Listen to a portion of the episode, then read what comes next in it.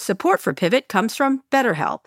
How do you know when your social battery is running on empty? Maybe you get a little snippy with your friends, or perhaps Scott Galloway, or maybe you just fantasize about canceling plans, creating one excuse after. You're fantasizing about me? No, no, no, never. You're fantasizing about me. Again? Again? Not once. Not once. I get it. I get it. I get it. I'm sorry. Go ahead. All right, get off my ad right now. All right, canceling plans, creating one excuse after another why you have to stay in. I do that to Scott all the time. It's not easy to keep track of how much socializing is right for you. Therapy can help you build more awareness of what you need and when. BetterHelp offers affordable online therapy with licensed professionals. Scheduling is convenient and finding a therapist suited to your style is quick and easy. And we all know Scott Galloway needs therapy. Find your social sweet spot with BetterHelp. You can visit betterhelp.com slash pivot today Get 10% off your first month. That's betterhelp, H-E-L-P dot com slash pivot.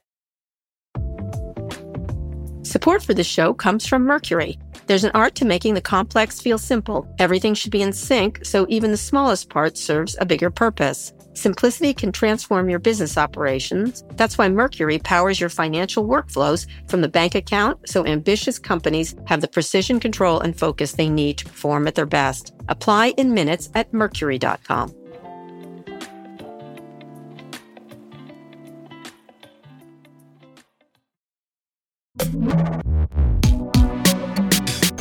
Hi, everyone. This is Pivot from New York Magazine and the Vox Media Podcast Network. I'm Kara Swisher. And I'm Scott Galloway. How you doing today? What's going on? What's happening? I mean, truth be told, I'm enjoying London, but I'm not loving it. I'm, there's a lot of things I miss about America, my life in America, and I'm headed back. I'm going to Miami and New York um, uh, on Sunday, which I'm really excited about. There's a, um, a study every year. They do a study on happiness, and they look at what countries are the happiest. And seven of the 10 happiest countries in the world tend to be in Northern Europe. And you think, well, what is it? It's pretty dark up there. Like, what do they have that we don't have? And it's not what they have, it's what they don't have. And specifically, there's an absence of fear of certain things being taken away from you. And number one is that because of the social safety net, and I'm not saying it's the right way, but it's their way, and that is if your wife is diagnosed with lung cancer, it doesn't mean you're going bankrupt. And that happens to about a third or half of people who have a long term serious illness as it puts very serious financial strain on their family, adding to, you know, what is otherwise uh, on its own a very bad situation. But something, one of the upsides of the UK, and I hadn't really thought about till I got here, I didn't realize how much the fear of mass shootings had weighed on me. And some of that is because I'm older yeah. and I'm a little bit neurotic. But when you have kids and you're dropping them off every day at school and you're yep. taking them to movies and you're going to very public places and malls, which by the way, my 12 year old is obsessed with malls. He's he was looking forward to going to Dubai when he heard that the largest mall in the world. It was like we've got to go to Dubai. Anyways, you, you can't help but have these really terrible images and scenarios run through your mind. And you guess what? When you move to when you move to the UK, you don't have those images. You don't have those fears. You know why? Because it doesn't happen here. Yeah, I mean they they've certainly had they've they've had shootings, but yes, very few. It doesn't happen very much, and here it's a regular daily occurrence. Quick trivia test: the the number of gun related killings as a percentage of all homicides in the U.S. Do you know what percentage of homicides are gun related in the U.S.? All of them. Seventy nine percent. Okay, now, do you know what it is in the UK? What percentage of homicides involve a gun in the UK? Well, they use maces there, right? They use maces. maces. no. It's 4%. Yeah, small. Nobody has a gun. 4%. Think about that. Yes, I agree. I was in California. I was near Half Moon Bay the other day, and which is where the last shooting took place. And I know all these places, and it's really it's sickening how our country uh, ex- expects these. They tolerate them, and we don't do anything to stop them, especially when they have to do with children. Um, and uh, it's really it's depressing. You're right, hundred percent. But you know, it's it's the way we've decided to live in this country, and it's it's pathetic, actually. Um, anyway, today the Justice Department goes for the jugular against Google, and Facebook adds at least one new user you might have heard of. Also, we'll hear from a listener who caught her boyfriend in a lie. But first, uh, Rupert Murdoch will not merge Fox and News Corp after all. A statement from News Corp announced that Murdoch determined combining the companies will not be optimal for shareholders. The potential deal had faced substantial uh, investor pushback and would have required approval from a majority of investors. Uh, the Murdoch Family Trust controls about 40% of the vote at both companies. I think James Murdoch was not for it, also, uh, one of the people in that trust. News Corp is currently in discussion to sell its stake in Move Inc., the Realtor.com operator, in a deal likely worth more than $3 billion. We had said we did not think this was going to happen. Was it the Dominion lawsuit? Was it that it was only good for Rupert and not investors? What do you think? It was some pushback because this, com- this family has a lot of control, especially Rupert, over the company. This is a victory for corporate governance. So while the family controls 40% of the stock, one of the things that was built into the corporate governance and shareholder rights of the non family shareholders is that any tie up or acquisition like this requires the approval of the majority of non family shareholders. Had that not been the case here, uh, I think Rupert would have had his way and these two would have retied. But basically, shareholders from both entities said, we don't see the logic here. It sounds to me like the logic was more ego or emotional, emotionally driven, or for sentimental reasons, and that is News Corp. Uh, so Rupert has always had this enormous affinity and affection for newspapers, and News Corp has some iconic titles.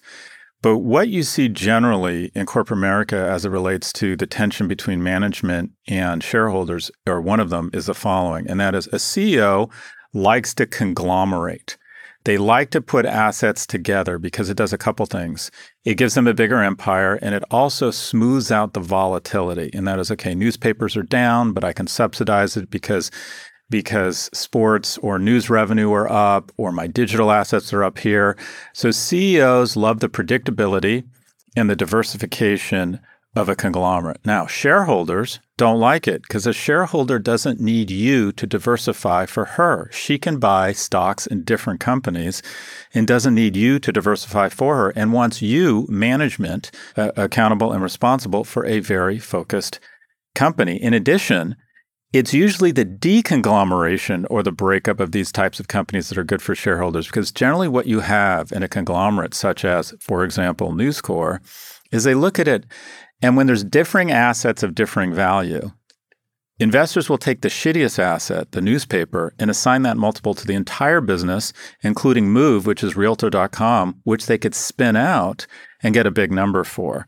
So it's the deconglomeration of these entities that will actually add shareholder value. And the investors and the shareholders realize that and say, we get a Rupert. We realize you'd rather bring your family together, maybe provide the newspapers with more steady cash flows but this doesn't make any sense. And it's a victory for corporate governance. Yeah, it is. And I think the Dominion lawsuit's hanging over it and everything else. And he's made a mess there. And so I suspect, you know, it just, it's only good for Rupert. And I think a lot of investors push back, including his own son, James Murdoch, um, from what I understand. His kid. Yeah, uh, his son. Yeah, yeah, yeah, yeah, his son. So, uh, we'll, you know, I think he's at the end of his life. He wanted to sort of clean up the, uh, clean up the the way it's going to go. I think it's a question of what happens when he inevitably dies to that company because the family is not in agreement with each other. I think the I think it's Lachlan versus kind of thing. That's from what I understand. And so I think he was trying to make it neater, you know, to put it all in one place. But you're right. He likes to have his whole empire.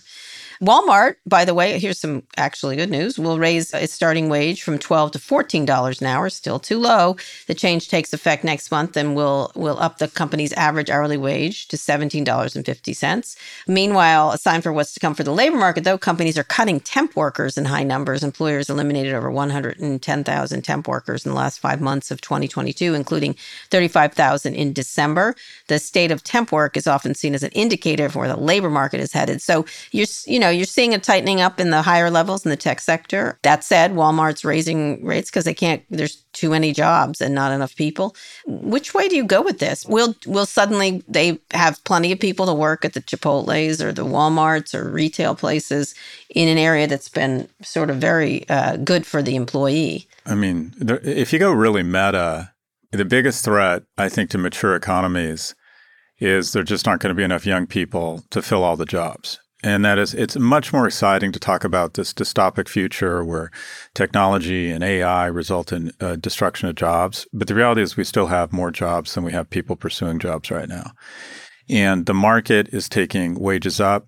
But what it also kind of highlights is that minimum wage it, at this point, the government is so not serious about it, and it's it's so ridiculous. The minimum wage in the United States is seven dollars and twenty five cents an hour that we should just do away with it. I think it's great that Walmart is raising their wage. I would argue it's not. It's basically supply and demand. They need to respond to the market. But um, I was on a, a, Zoom call or a, a presentation this morning with a company I used to be on the board of, and they were talking about unions. And I just I think one of the easiest ways to solve a lot of the problems in the United States, whether it's depression, obesity, deaths of despair, pump more money into the economy, would simply be raising minimum wage to $25 an hour. A lot of smaller companies would go out of business. And quite frankly, I think that'd be okay. And a lot of bigger companies, it would reduce their margin. There's just no getting around. There's no free lunch. A lot of stock prices for companies ranging from McDonald's to Walmart would get hit really hard. A lot of small businesses wouldn't be able to survive with that, and it would be worth it because we are in historically strong employment. And so, core and central to the American brand, I used to think it was dignity. It's not. We've decided it's a winner and loser economy. Okay, fine. But core to our economy is that Americans work. So, we just need to make work more attractive. And where I piss off my colleagues on the left is that the primary construct or the vehicle we have outsourced uh, wages to at the lower level have been use, uh, unions who have been so ineffective so disorganized, so non aspirational in terms of their leadership and their messaging that they have done a terrible job representing uh, middle class workers. And, and I've said this once and I'll say it again and I'll shut up here. Uh, there needs to be one union and it should be the federal government. Yes. Well, we'll see about that. I doubt it's going to happen. By the way, I was on Anderson Cooper last night talking about AI. Did you see me? Yes, I heard. I heard. Did you know anything about it? Or were you good? Was it good? I was actually really intimidated because uh, AI is something I do not. He he he kicked off the segment by saying this introduction was written by ChatGPT. Oh, they love to do that. And it said, "I want to welcome Professor Scott Galloway, an expert in technology and AI." And I'm like, this perfectly summarizes AI, and that is it's it's remarkable and it's wrong. Yeah, I am yeah. not an expert in AI. And I just thought it was so ironic. You, let me just say, I hate when they do that, when they use ChatGPT to do that. It's over. Stop doing it, media. Stop writing about people writing term papers. Everybody does it. Everyone thinks it's so hilarious. Hilarious. And then it's like, it isn't. It's just terrible writing. It's bad writing. Thank you for the bad writing from the computer. Very much so. Uh, speaking of government ineffectiveness, uh, I don't know if you watched the hearings, the Senate Judiciary Committee uh, with uh, Live Nation and others ticketing companies this week, but they had hilarious. to they had to make Taylor Swift jokes all over the place. All the senators each had one. Um, they used lyrics. Like, we get it. We're young. Yeah, we get it. Oh, you hipsters. Yeah. Um, uh, but I have to do it myself. The hearings came after Taylor Swift uh, ticket debacle that we all know all too well. In a rare moment of camaraderie, both sides of the aisle were united in telling Live Nation representatives, We knew you were trouble when you walked in. Senators cited estimates the company controls 70 to 80% of the concert venues in the United States. Live Nation claims it's closer to 50 to 60%. It's still a lot, Live Nation. Uh, Amy Klobuchar called the company the definition of a monopoly. She's, of course, written the book on that.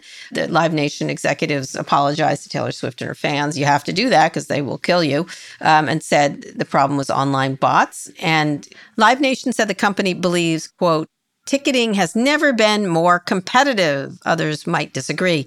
It's a really it's it's a very popular fight, you know, fighting the ticket companies. And I do know it does strike a chord among young people particularly. But is it the right battle on the antitrust front? People certainly get it. We can't get tickets, can't get Madonna, can't get Taylor Swift, can't get this, pay too much for it.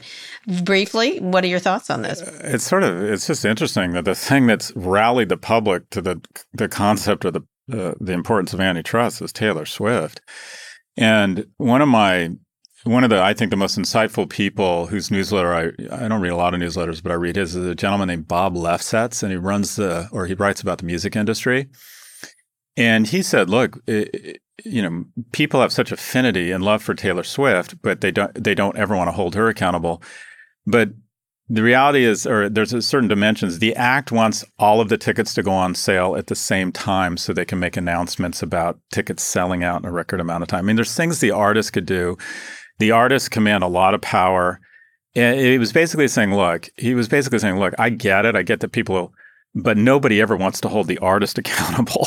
Right. And he was saying that there's that everybody's got their hands dirty here, not just Ticketmaster, but look at the end of the day, when you have a market control that, that, that controls two thirds of the market. If it's even 60%, there's going to be abuse. Yeah, abuse. Yeah, it doesn't matter. Or they aren't going to do it right, or if there's a gut down.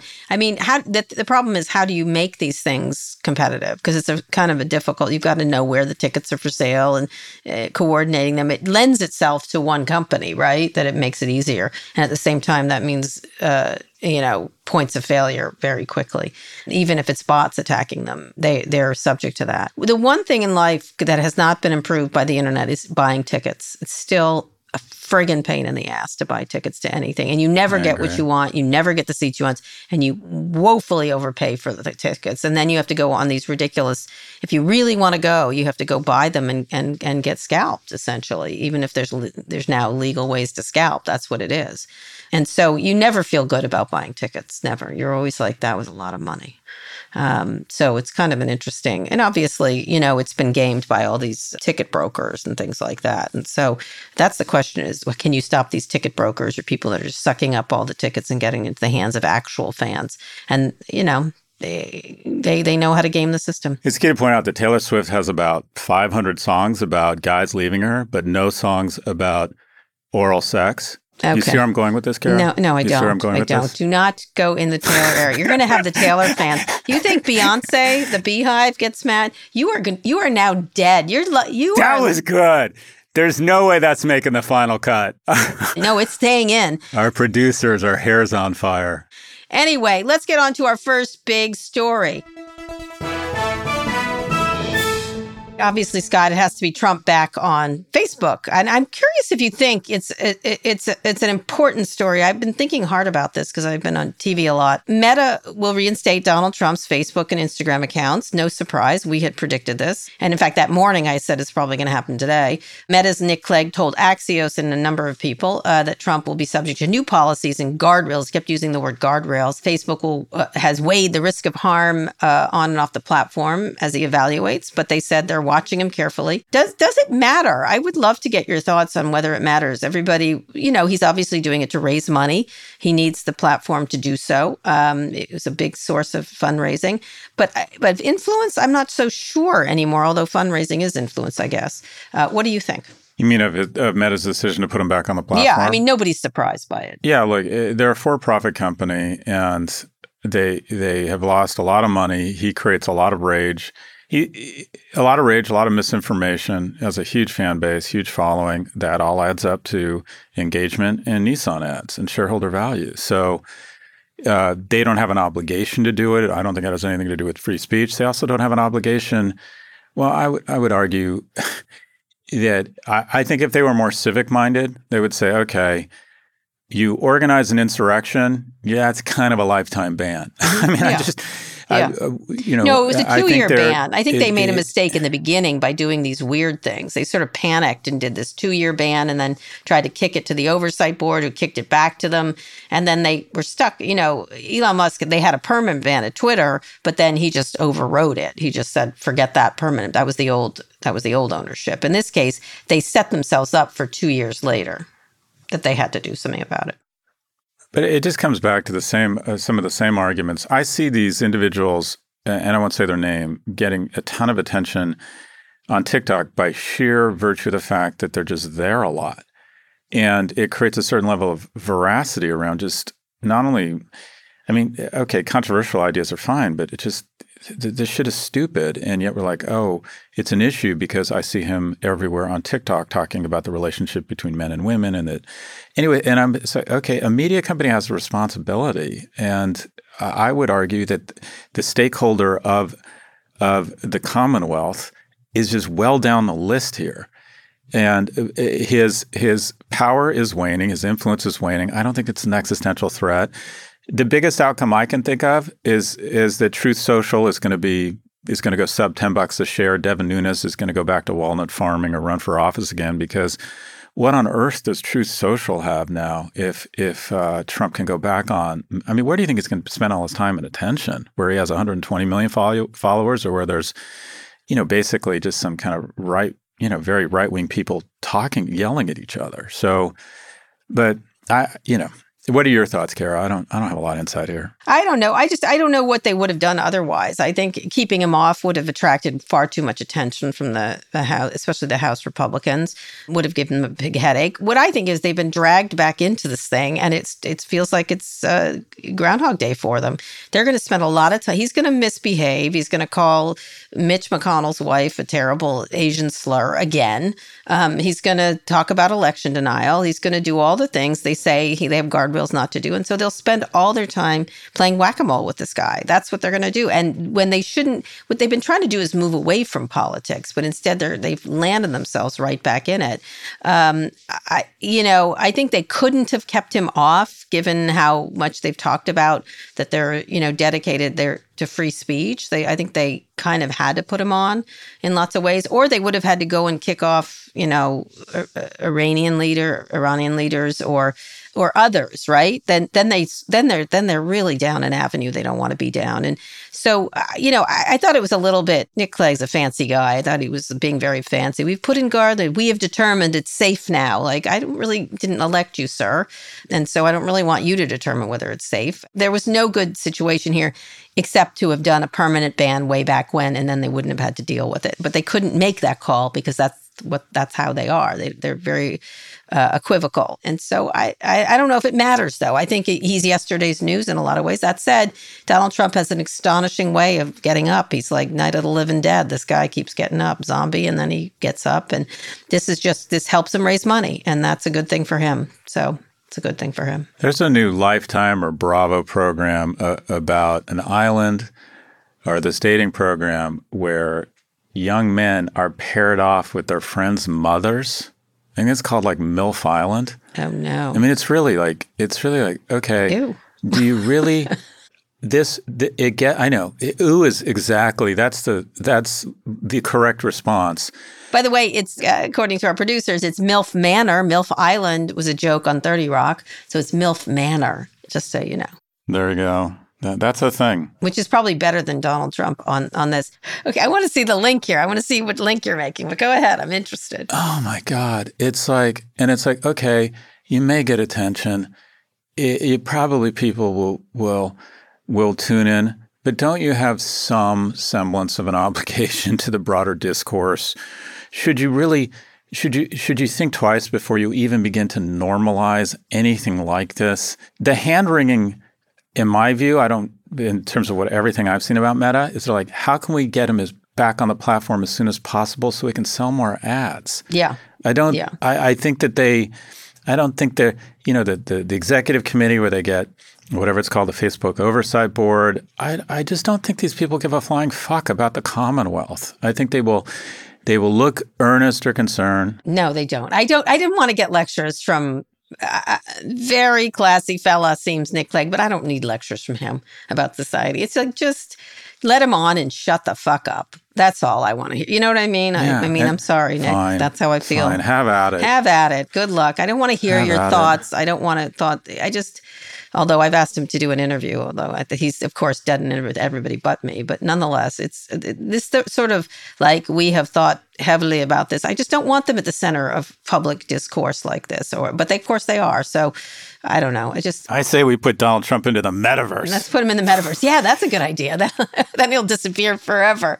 Um, you know, I mean, I think it's just a lot of it is getting tiresome. I think you have Twitter putting uh, Musk this week trying to continue to get attention to himself. He's uh, he put uh, Nick Fuentes back on. He reinstated the account of he's a prominent white supremacist who'd been banned since 2021. He's the one that had dinner with Trump. Uh, he hosted a Twitter space where he denounced Jews and praised Hitler, and then he was banned again shortly after. So, you know, I just this is just it's literally like the same thing over and over again, expecting it like it's insanity because you expect a different outcome uh, from things that are obvious. Um, so I don't know. Look, a, a hallmark, and this is their go-to, and there's a lot of truth to this. The hallmark of any robust democracy is that pretty much anyone can say pretty much anything about pretty much anybody. I get it. Free speech is super important.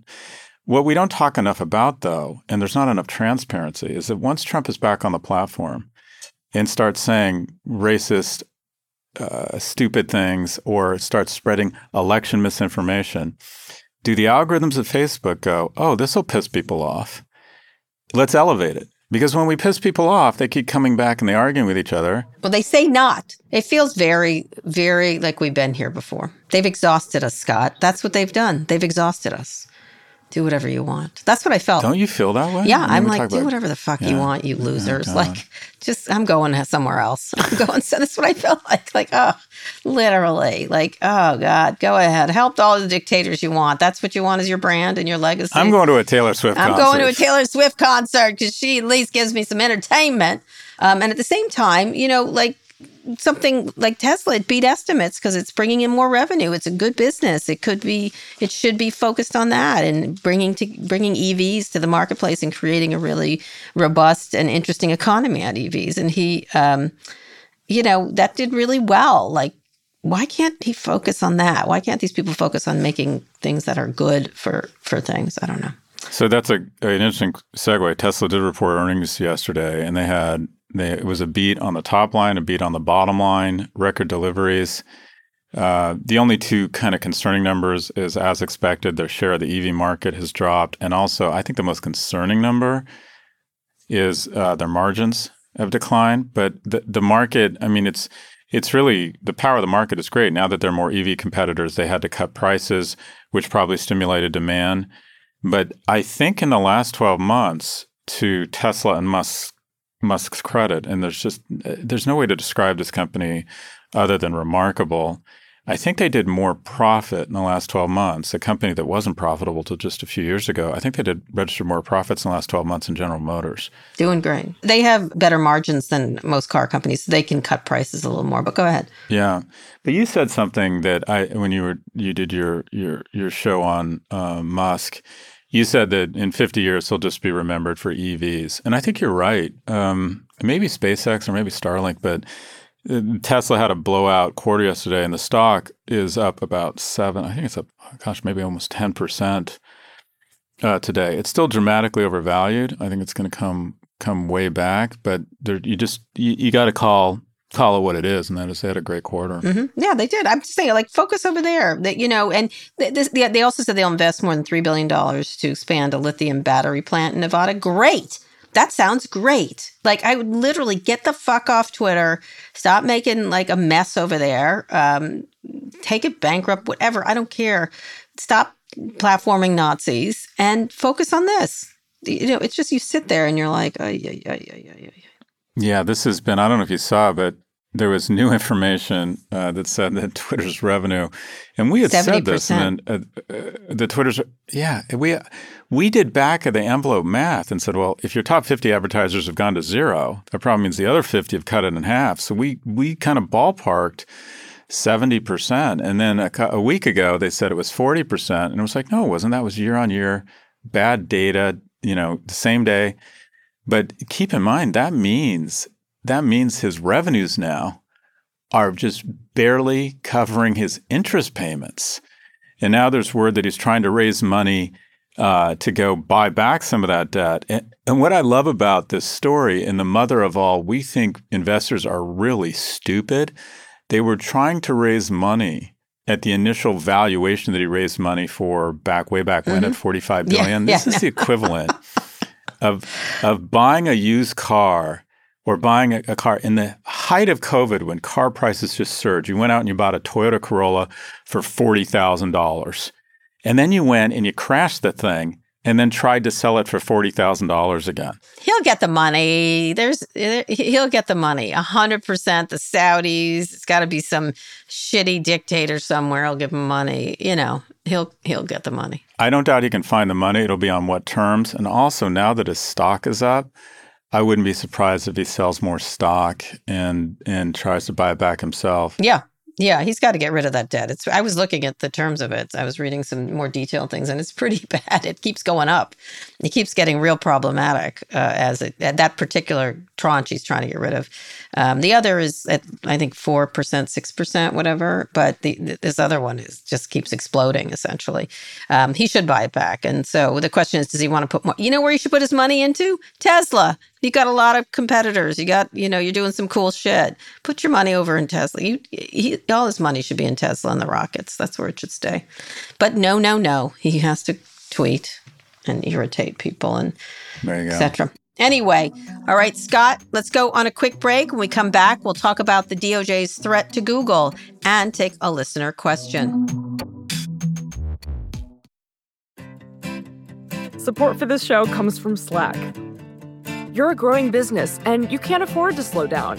If anything, you could probably use a few more hours in the day. That's why the most successful growing businesses are working together in Slack.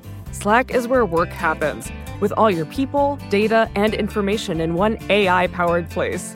Start a call instantly in huddles and ditch cumbersome calendar invites.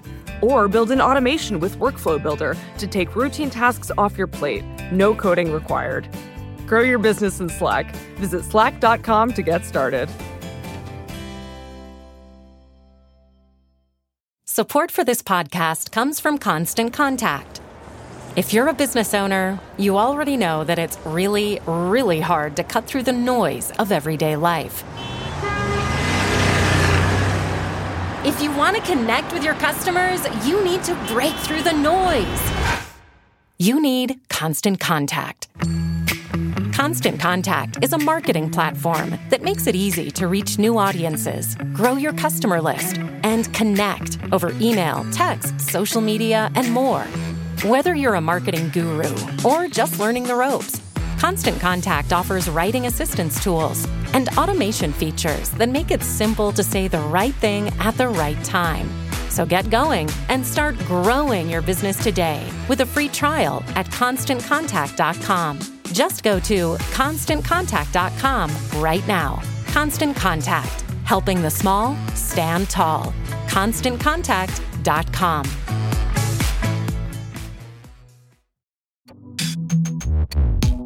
The DOJ is suing Google over its alleged dominance in online advertising tech. The suit claims that Google buys up ad tech companies and keeps out competitors. It also says Google harms publishers by limiting their ability to monetize content. The DOJ wants Google to divest part of its ad business, including its ad server, DoubleClick, and its ad exchange, AdX.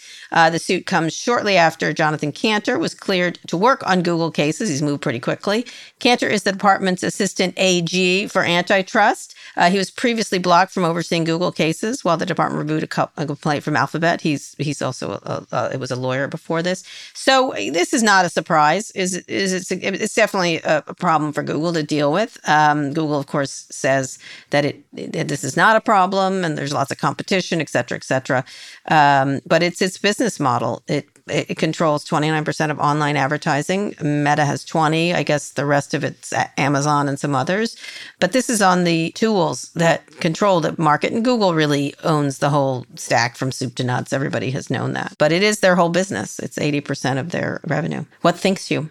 Yeah, look, I mean, we've been saying this forever. Just it's just weird to have you're both running the auction controlling the supply and the demand. There's very little transparency into the price. And at the same time, their defense will be, well, why do you think we've grown so much? People have people do have options and they continue to choose us, so clearly it's working. But it just, you know, if you have an economist explain it to you, it's it's it's just an example of a perfect example of you know, people shouldn't control both the demand and the supply side of the market and be the market maker. So it it it feels like ground zero for antitrust and breakup. The question is, are they just outgunned and overwhelmed by lawyers and lobbyists and money? But any economist worth their salt looks at Google around the online ad market and goes, every antitrust law invented was supposed to prevent this. Yeah, I, I I just don't know what took so long. I mean, they control. They, you know, it's interesting because digital advertising might be on a downward slope. I mean, app tracking transparency from Apple has hit it people not responding to it. It could be that this is a business that is already the market is already taken care of, but they still dominate. Like especially the on on the entire stack of things, whether it's small businesses that want to buy advertising. The Google Ads network has an eighty percent share. This is according to the DOJ, and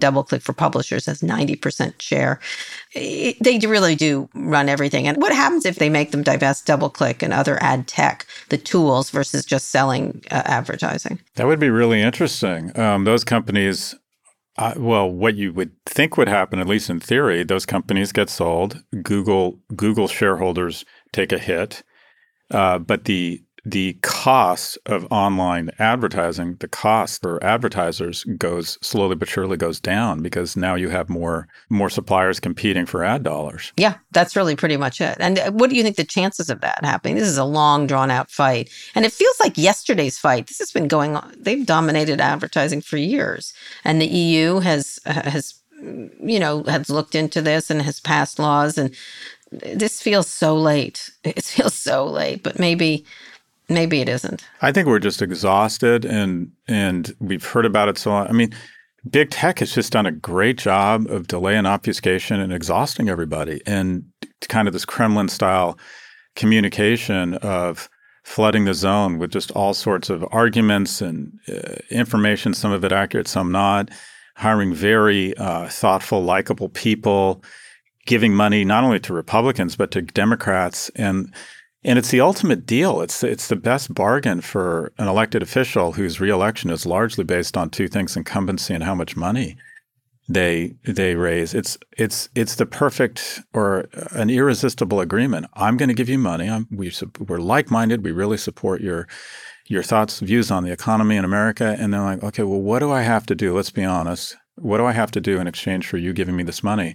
And the answer is nothing. When when Senator Klobuchar proposes antitrust, start asking just a lot of very earnest, thoughtful questions about your concerns, about could this in fact make it the economy less competitive, and just let it sit in committee forever. I mean, I, this feels like ground. It's not even Groundhog Day; it's Groundhog Decade. I feel like I've been talking about this. I found a story I wrote oh 15 God. years ago about this, saying Google shouldn't have this dominance, I mean, and why isn't the FTC or the Justice Department acting? I just, I, it does feel like the market will eventually take care of it. Like Apple's getting into it, Amazon. It's it's all big companies, of course. It's not you don't see a lot of innovation in ad tech. Why would there? I be? think that's their argument because the argument the, at the end of the day, everything everywhere ends, and that's one of their arguments is oh this comp- these companies too will be disruptive. It's like yeah, but between now and then we should have a more robust, competitive market, more shareholder value, more jobs. But it, it is I like the term. It's Groundhog Decade. Very much so. Anyway, let's pivot to a listener question. You've got, you've got, I can't believe I'm going to be a mailman. You, you, you've got mail. Let's listen to it. Hi, Kara Scott. My name is Annie, and I'm a new listener calling on behalf of a longtime listener. My boyfriend Tyler has been listening to all things Kara Swisher and Scott Galloway since way before we started dating. I actually used to think he was incredibly informed and well read until I also started listening to the Pivot podcast and realized he was actually just copying all of his information from the two of you. That being said, it is about to be Tyler's 30th birthday in February. To celebrate his arrival into a new decade, I would love for him to have some insight from his two favorite podcasters. If you were to turn 30 again, uh, what would you have done the same? What would you have done differently? And what is a habit you would have liked to have started or stopped in your 30th year? And Kara, as a longtime DC resident, I'm very sad to have heard about your Tesla run-in with your Kia. Um, that being said, it absolutely would have happened in DuPont Circle. All the best to the both of you. Thanks. Wow. That's a question, huh? Huh. Hmm. Interesting. Happy birthday, Tyler. What would you do differently or the same at 30? Yeah, happy birthday, Tyler. Yeah, happy birthday. And by the way, it's Evan Engel's birthday too. So happy birthday, Engel. He's a producer on Pivot. Happy birthday to him too. Ah, 30. Um, huh. I gotta say, nothing different. I would have had, uh, I would have been pregnant again. I would have gotten pregnant again. I love being pregnant. I wish I, I hadn't get pregnant until I was 38, though. Uh, I don't know. What would you have done differently? I would have been more risk taking. I'm pretty risk taking. I would have been even more so. What about you? Um, I would have done I, like two things, two kind of regrets. Uh, did a lot, you know, took advantage of a great economy, started businesses, uh, really ha- enjoyed myself, had um, good relationships, you know, with my mom. Uh, with um, I, I, had a, a really you know really good relationships with with uh, women in my life. Uh, a lot of good things, uh, a lot of blessings. The two things, like big things, I regret are one is the same as yours. As I get older, I really wish I had a little girl. I wish I'd had a third kid, and that probably meant would have meant starting earlier. And uh, you know, I'm as I get older, it's weird. This I, I never wanted kids, and I was like the I was the one in the relationship that decided to stop at two. And I'm just every time I see a little girl now, I think, God, I would just love to have a little girl. Anyways, I wish I'd had more kids. Specifically, I wish I'd had a daughter. And then the other thing, just on a bigger level, and I, you know, I wish I wish I'd been kinder. I wasn't a bad person. I wasn't mean, but with just a little bit of effort, I could I could have made a lot of people's lives much nicer by just being kinder. And I was so caught up in my own shit. I was so ambitious. I was so thinking about every decision was how do I make me more fucking awesome all the time? And I was never mean. I never went out of my way to be mean to anybody. But with just a little bit more effort with my employees, with with with strangers, with people in my life, I just could have been kinder. And I you realize it doesn't take a lot to really make people's lives nicer. I mean, if you're in a position of economic security or people are impressed by you or people love you, it just doesn't take a lot of effort. Yeah, I would agree. Know, to, to, make their day, right? I would agree. I think and that's. I didn't. You know what? The reality is, I didn't do a lot of that. Yeah.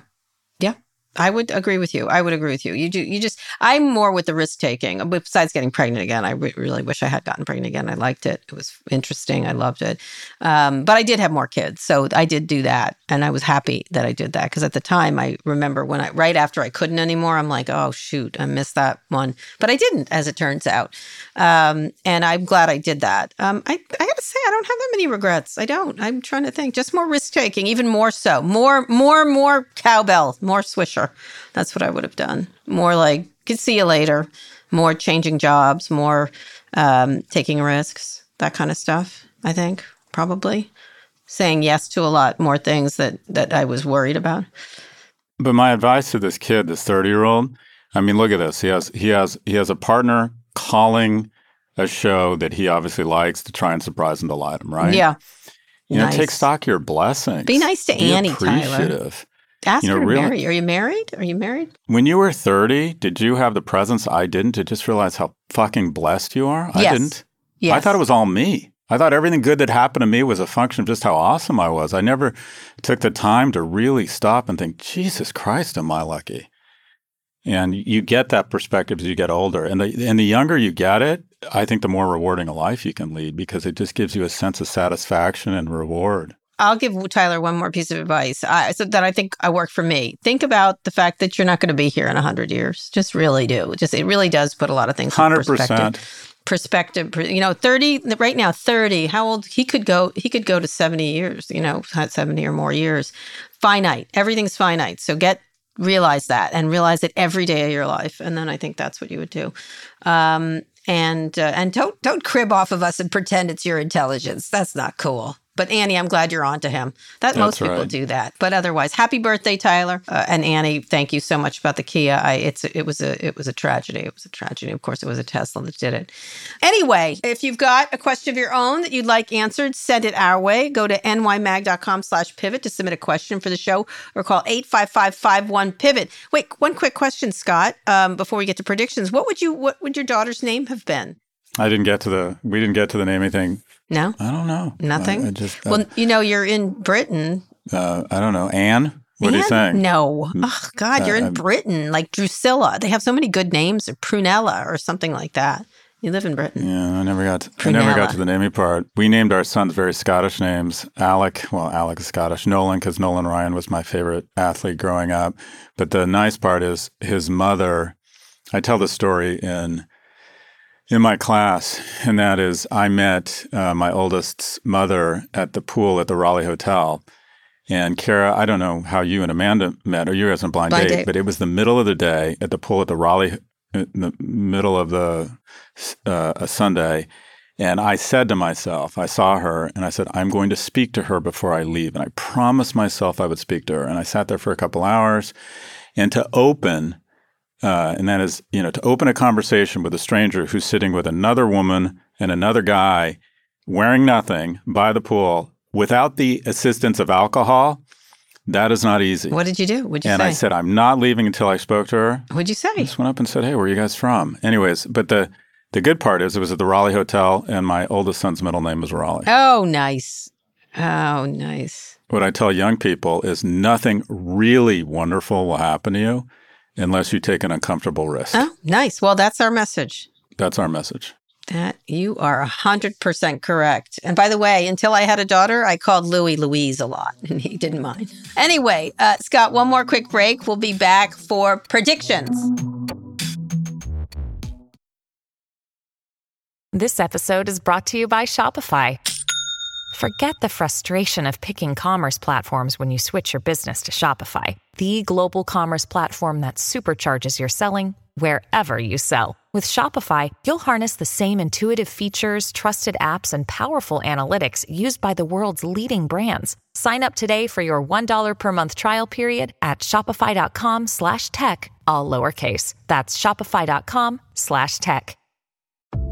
Support for Pivot comes from Hidden Layer. It seems like everywhere you look, industries are turning to generative AI. We talk about it a lot on this show. Businesses can generate more ideas, answers, connections, solutions, and momentum. But at the same time, security teams are forced to slow down that progress so they can make sure AI adoption is safe and responsible. Hidden Layer's AI detection and response platform secures generative AI and large language models from malicious attacks, leaking of confidential information, and intellectual property theft. Hidden Layer helps you generate more by enabling seamless, secure generative AI. Here's how it works AI detection and response protects businesses from potential attacks by monitoring and analyzing the inputs and outputs of their generative AI applications, blocking harmful transactions, and alerting security teams in real time, allowing organizations to accelerate their AI adoption with speed. Customers in finance, technology, healthcare, and even the U.S. Department of Defense trust Hidden Layer to protect their AI today. Plus, Hidden Layer was named Most Innovative Startup at RSA, the most significant cybersecurity conference in the nation. With Hidden Layer, go from pause to possibilities. Generate more with Hidden Layer. Visit hiddenlayer.com slash pivot to learn more about Hidden Layer's AI detection and response solution.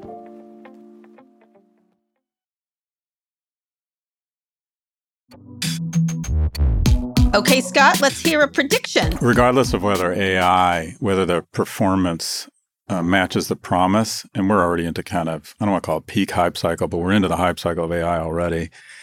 Zero to a million users in five days versus versus 75 for um, uh, Instagram, 150 for Spotify. But we're going to see the investment that Microsoft made as one of the savviest investments in corporate history.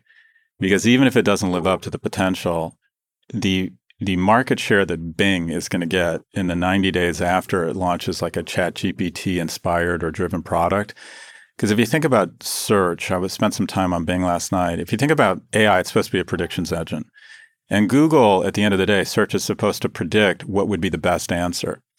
And what has happened to Google, Google has no shortage of AI, but what has happened is, to Google is that the economic incentives have turned it into sort of a cesspool. And that is, it used to take you to the best answer. Now it takes you to the place they can further monetize. And if you type in best resorts in Thailand for families, it'll give you 15 links, some of which that people are paying to be there and you kind of sort through stuff and you have to still come up with your own answer.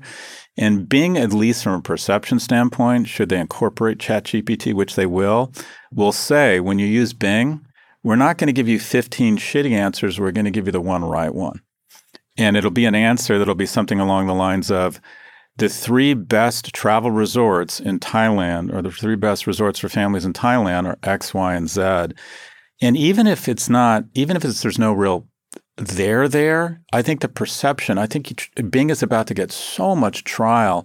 And the idea and the perception that Microsoft could be a new dominant force again in search is going to take a $1.5 trillion market cap company. If it just takes it up 10%, they've got a 15x return on the 10 billion they put into OpenAI, excuse me. So in sum, in six or 12 months, we're going to look back on Microsoft and Satya Nadella. Keep in mind, he put a billion bucks into OpenAI in 2019 when no one was talking about it. We're going to see this as one of the savviest corporate moves in a long, long time. This is a great move by Microsoft. Great. Well, there you have it. That I think that's a good one. I think you're right. But I do think there's some overhyping going on here. We'll see where it goes. I do think there's a lot more going on at the Googles and Amazons and Facebooks of the world than they're letting on. I think though that Microsoft's made a smart move here in terms of getting market share and interest and focus on them, uh, sort of first mover advantage. But I, I don't count Google out of this one. I, but I agree. I think they've let other people take their market it, share. It, it comes back again. You, you brought up the innovator's dilemma last week, and that is it is just really hard to attack the golden goose. They have this $150 billion uh, cash volcano called search. And unfortunately involves giving you a lot of marginal links to marginal answers. And basically, the promise of a prediction engine, which is what AI promises, is to say, no, we're going to give you one answer and that's it. And it totally flies in the face of their business model. It, it, the whole point, the way Google monetizes search is by giving you a couple hundred links back. It used to be more delightful. Saying, this is the answer. It used to be more delightful for some reason and, and useful. But you're right. You can't. It's gotten it's not worse. Helpful. Despite the technology getting better at Google, Google has no shortage of AI. What Google has is an, an incentive structure. No, no, they have deep minds. They've got. They certainly. They've got to be creative and figure out creative and delightful ways to uh, use their products. And they're not delightful anymore. I, there's very and that's why people are are responding to ch- it's it's interesting and it's it's interesting. That's all it is. And so i think that's there's new ways to search. And i remember years ago saying search is so we'll look back on typing words into a box and think how neanderthal neanderthal of us. Because what a silly way. There should be so many other ways to search that aren't that have a lot more to do with us. And I don't know. I just always thought it was so, it was not the way it was going to go. Anyway, good prediction, Scott Galloway. That's the show. We'll be back on Tuesday with more Pivot. Scott, read us out. Today's show was produced by Lara Naaman, Evan Engel, and Taylor Griffin. Ernie Indradat engineered this episode. Thanks also to Drew Burrows and Emil Silverio. Make sure you subscribe to the show wherever you listen to podcasts. Thanks for listening to Pivot from New York Magazine and Vox Media. We'll be back next week for another breakdown of all things tech in business. Recognize the finite nature of life, be kind, and have daughters.